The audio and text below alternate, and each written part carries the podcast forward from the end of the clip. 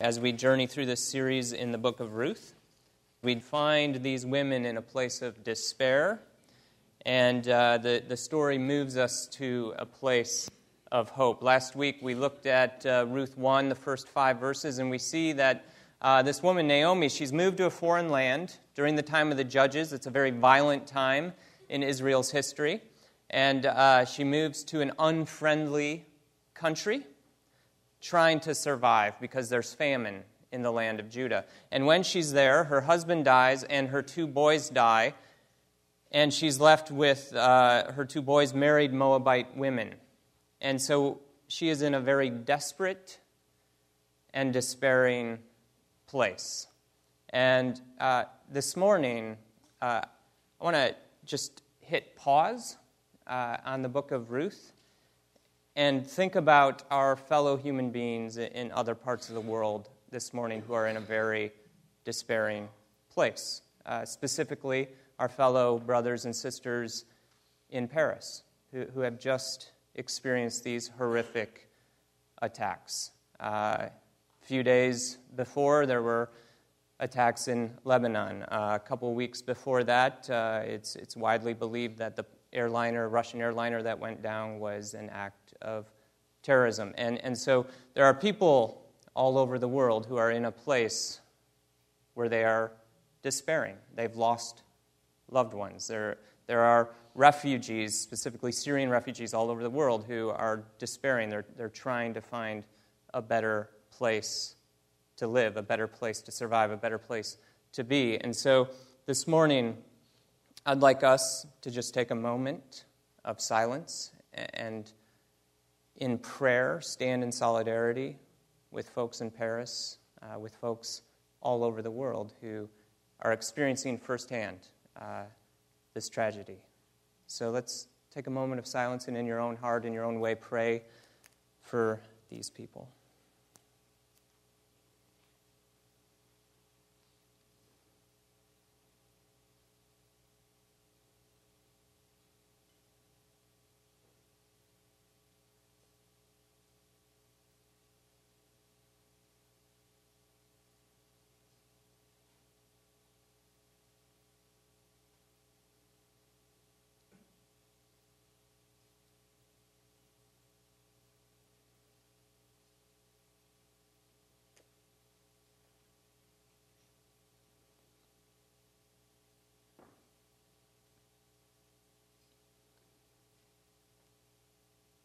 God, with the energy we have, we begin the day waiting and watching and hoping. We wait, not clear about our waiting, but filled with a restlessness, daring to imagine that you are not finished yet. So we wait patiently, impatiently, restlessly, confidently, quaking and fearful, boldly and daring. Your sovereign decree stands clear, and we do not doubt. We wait for you to dissolve in tender tears. Your impervious rule takes no prisoners. We wait for you to ache and hurt and care over this world for us and with us and beyond us. Cry with us the brutality. Grieve with us the misery. Tremble with us the poverty and hurt. Attend to your people by attending in power and in mercy. Remake this alien world into our proper home. We pray in the name of the utterly homeless one, even Jesus. Amen.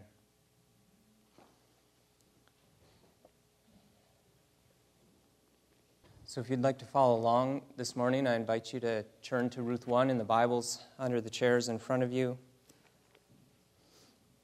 We're going to pick up where we left off in Ruth uh, 1, verse 6. And where we left Naomi is in Moab, in pain, in suffering, in heartache, and in loss. And in the midst of that, verse 6 Naomi heard in Moab that the Lord had come to the aid of his people by providing food for them. She and her daughters in law prepared to return home from there. Uh, so last week we looked at the context of what's going on, and I'd encourage you, if you weren't here last week, you can listen to the podcast to, to fill in uh, all this context of what's going on in their lives in Judah, in in uh, Moab, and uh, th- there was this famine, and so now Naomi has heard that God has provided food. And so she decides to return home. Interestingly enough, it says they decided to return home. Where is home for Orpah and Ruth? Moab. They don't know anything about Judah. But they begin on this journey with Naomi. It says they are returning home. With her two daughters in law, she left the place where she had been living and set out on the road that would take them back to the land of Judah. Now, if I can have the map, you remember they, they went from Bethlehem, which is just south of Jerusalem, all the way over to Moab. Now, uh, Naomi is returning home, and she has Orpah and Ruth with her. This is a uh, to say the least, during a very violent time, this is a very dangerous journey for anyone to take, let alone for women to take alone. This is a very dangerous path to take back to Judah. And not only is it dangerous, it's an arduous journey because there's a lot of elevation that they're going to have to climb up. The Dead Sea, if you remember, is the lowest point on planet Earth. It, the surface of the Dead Sea sits at 2,000 feet below sea level. Bethlehem sits at 2,500 feet above sea level, so that's a 4,500 foot climb to get back home. This is the journey they begin. At some point, uh, they stop, and Naomi says to her two daughters in law, Go back, each of you, to your mother's home. May the Lord show you kindness as you have shown kindness to your dead husbands and to me. And so Naomi decides, you know what, this isn't a good idea for you to come with me. You should return home. Moab is your home. You should go back there. And may the Lord show you kindness as you have shown kindness to your dead husbands and to me. Now, the word kindness here is the Hebrew word hesed and it means steadfast love, loving kindness, or faithful love. So it's a, it's a much bigger idea than just the English word kindness. It, it, it imitates uh, the divine act of redemptive love. That what God does for his people, someone who lives this way is embodying that divine act towards someone else. They, they are offering themselves to someone in a way to help someone with something that that person cannot do for themselves. And it's an undeserved act of love that is being offered. And so Naomi feels like she, she is in such despair that she cannot offer Hesed back to Orpah and Ruth. And so maybe they can, maybe the Lord will uh, give them this type of love, this type of Hesed, if they go back to Moab. I, I'm too despairing. I can't offer it back to you in the way you're giving it to me. You should go home. And she says, May the Lord grant that each of you will find rest in the home of another husband. So, rest here is the same word that's used in Psalm 23 that uh, says that God will lead us by still waters. The word still is the word rest, restful waters. It's this idea of finding peace and harmony, finding shalom, finding a place free from pain. She's, she's blessing them, praying for them in such a way that they will find this kind of life in the future because she feels for herself there is no hope for a good future. And so she's sending them back. Then she kissed them goodbye, and they wept aloud and said to her, We will go back with you to your people. So, there's a, there's a dichotomy here. There are the people of Ruth and Orpah, and there are Naomi's people. And Ruth and Orpah say, We will go back with you to your people. They're committed to staying with Naomi. But Naomi, for a second time, argues that they should return. She says, Return home, my daughters. Why would you come with me? Am I going to have any more sons who could become your husbands? Return home, my daughters. I am too old to have another husband. Even if I thought there was still hope for me, even if I had a husband tonight and gave birth to sons, would you wait until they grew up? Would you remain unmarried for them? No, my daughters. It is more bitter for me than for you, because the Lord's hand has turned against me. And so Naomi argues a second time, saying they should return. And she's saying, Listen, are you going to wait around for me to have more kids? I'm too old to even have kids. It's not going to work out. You need to go home. You have hope for a future if you return to Moab. The idea of you coming back with me means no hope for your future. Go back. And then she adds, and you should know that my God has turned his back on me. This is how Naomi feels. She feels that God has turned his back on her. She feels rejected by God. She feels in complete despair. And something you should know about this the beauty of the ancient Hebrew people, or a part of the beauty of the ancient Hebrew people, is that they are honest. They are honest with God about how they're feeling. Job was honest with God about how he was feeling. Over and over again, we see in the Psalms honesty about how they're feeling. In Psalm 13, David begins this psalm by saying, How long, Lord, will you forget forever? How long will you hide your face from me? How long must I wrestle with my thoughts and day after day have sorrow in my heart? How long will my enemy triumph over me? I just want to say to you this morning that if you find your place, yourself in a place of despair, God can handle your honesty about how you feel. He can handle your anger. He can handle your fear. He can handle your arguing. He can handle your questions. He can handle your doubts. God's big enough to handle it. And He's handled it for generations and generations. God appreciates our honesty.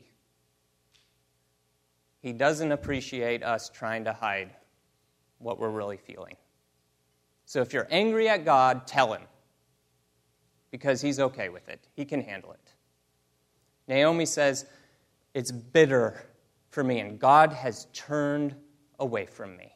She's just honest about how she's feeling. Now, notice, the narrator who's telling the story does not say that God has turned away from Naomi.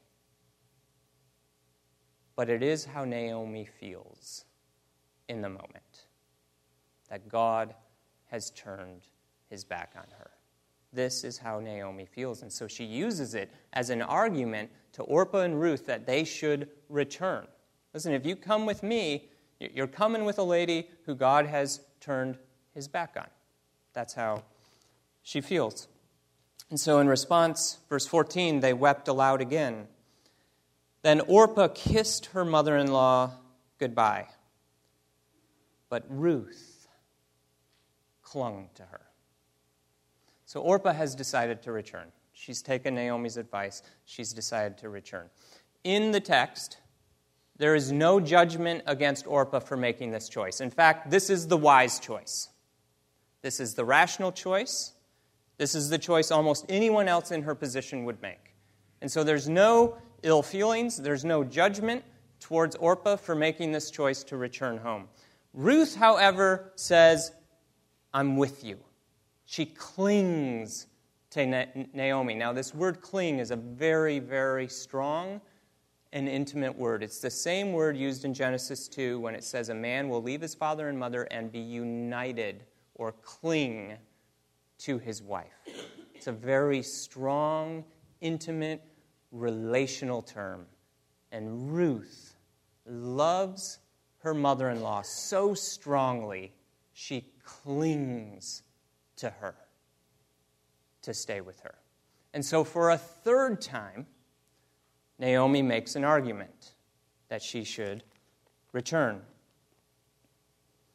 Look, verse 15 said Naomi, your sister in law is going back to her people and her gods.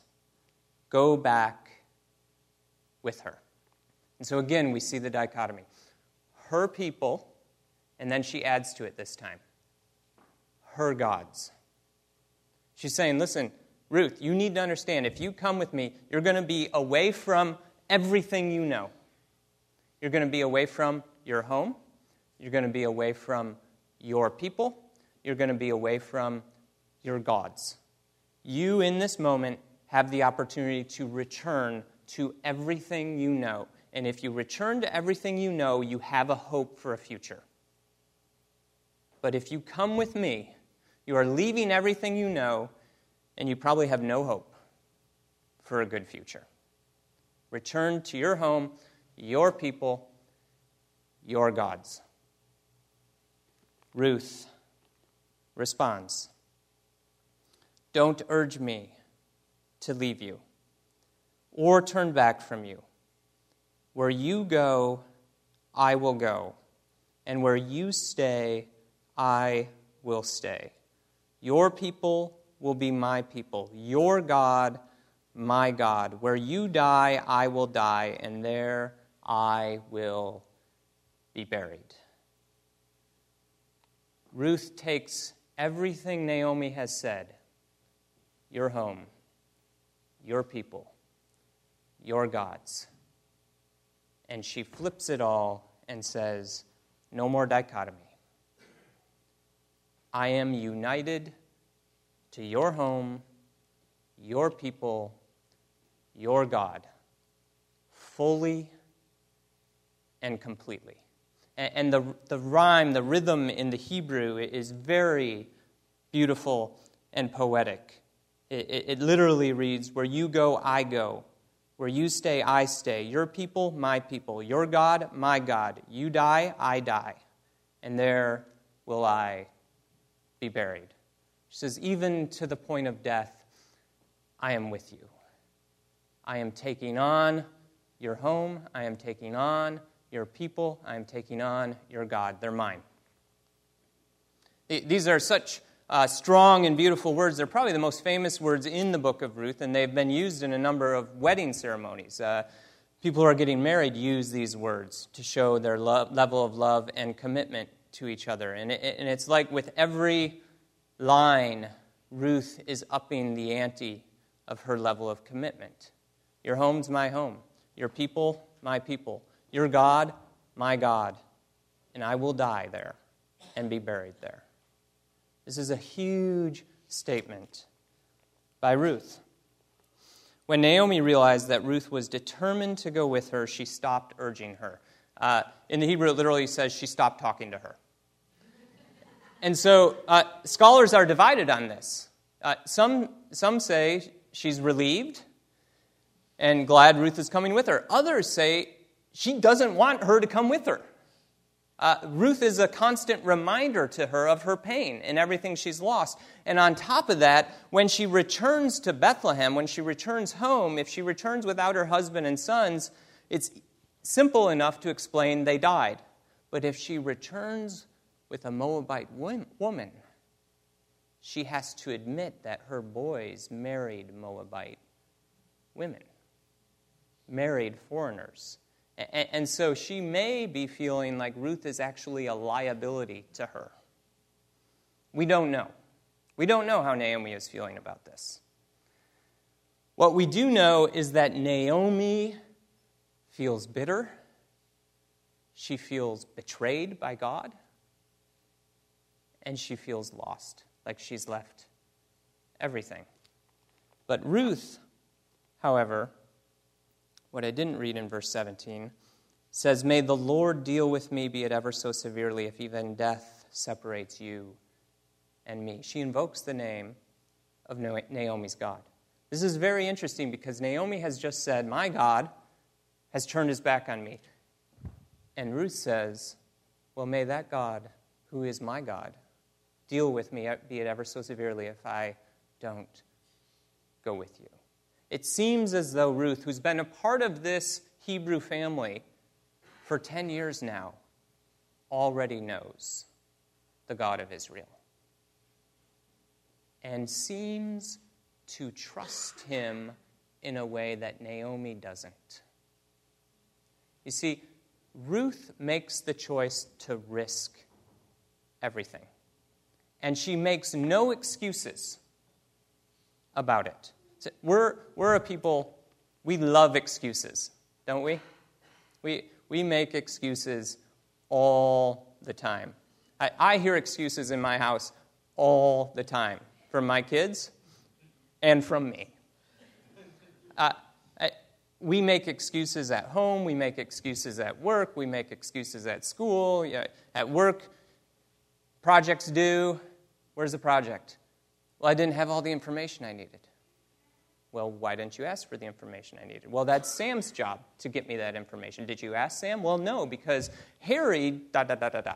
Uh, it, we just make excuses which lead to blaming others about those excuses. I, I had this major drainage project going on at my house. I had this huge trench all the way through my front yard, a huge trench through my driveway, and I can dig, right? And I had friends help me dig it, but then I got to put all this piping in, which I have no idea how to do. And so I just didn't do it. It sat for a month. I just didn't do it because I had all the excuses in the world like the kids are distracting me, I don't have time, I don't know how. Uh, until Jenna's like, okay, I'm going away for, with the kids for a few days, and you get to do the drainage project. And I did. I figured it out. See, we live with the, the risk of the unknown. Uh, on one hand, we live with a fear of the unknown, but on the other hand, there, there's an element of excitement and what could be in the unknown. We often live in the fear, and so we just don't move into the risk of the unknown. But I think God invites us into the risk of the unknown and the excitement of what could be if we enter into it, rather than choosing to be stuck. Ruth refuses to be stuck. She says, I'm entering the unknown, and it's risky. I don't know how I will be received in this unknown place. I don't know what life will be like in this unknown place.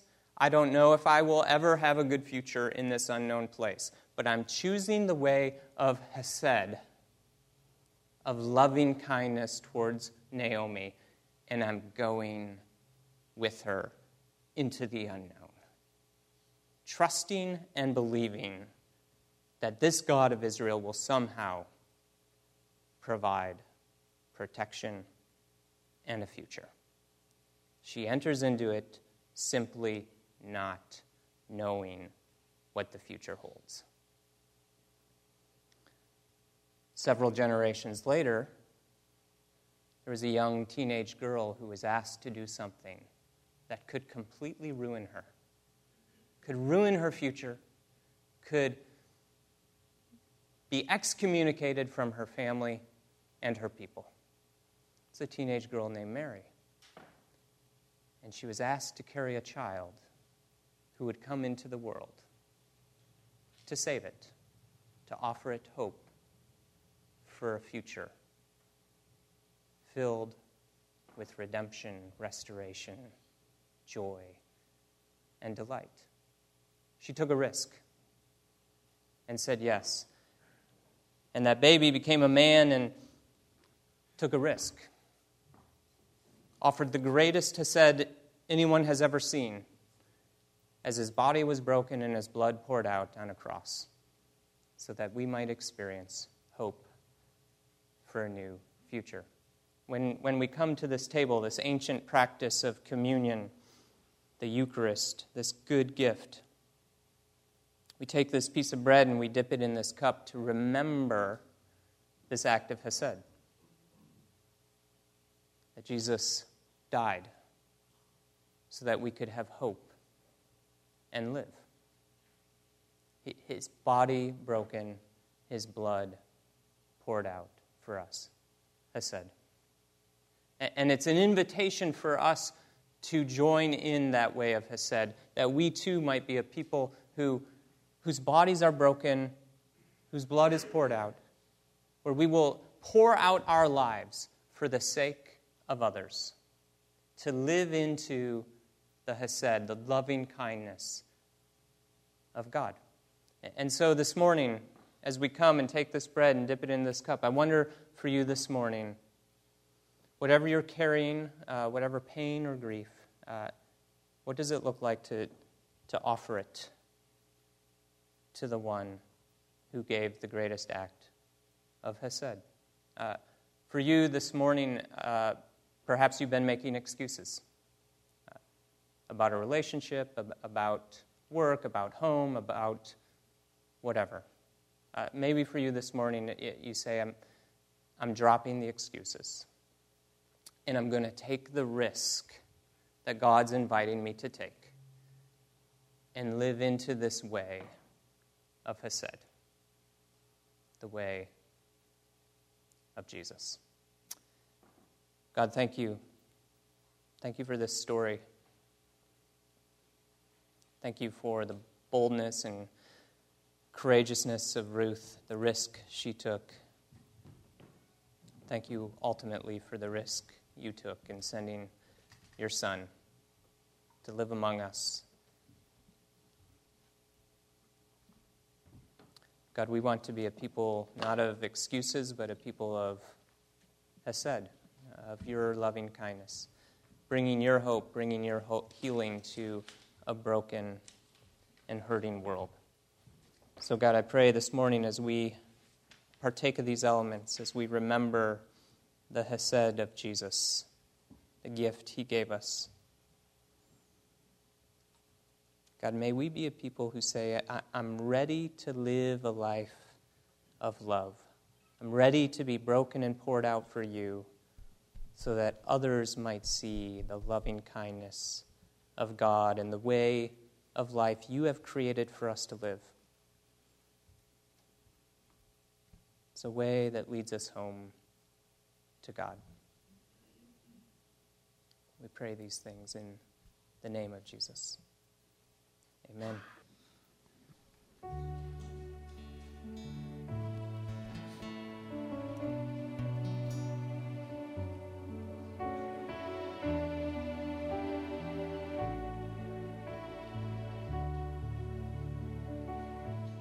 So, as you go this morning, may you be a people who follow. Follow the one who leads us into a good future. May you take the risks God calls you to take. Uh, may you sit in the pain that you experience, and may you release it to the healer of all good gifts. The Lord bless you and keep you. The Lord make his face shine upon you and be gracious to you.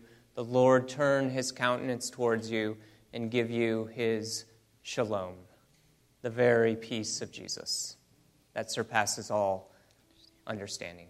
Grace and peace be yours. Amen.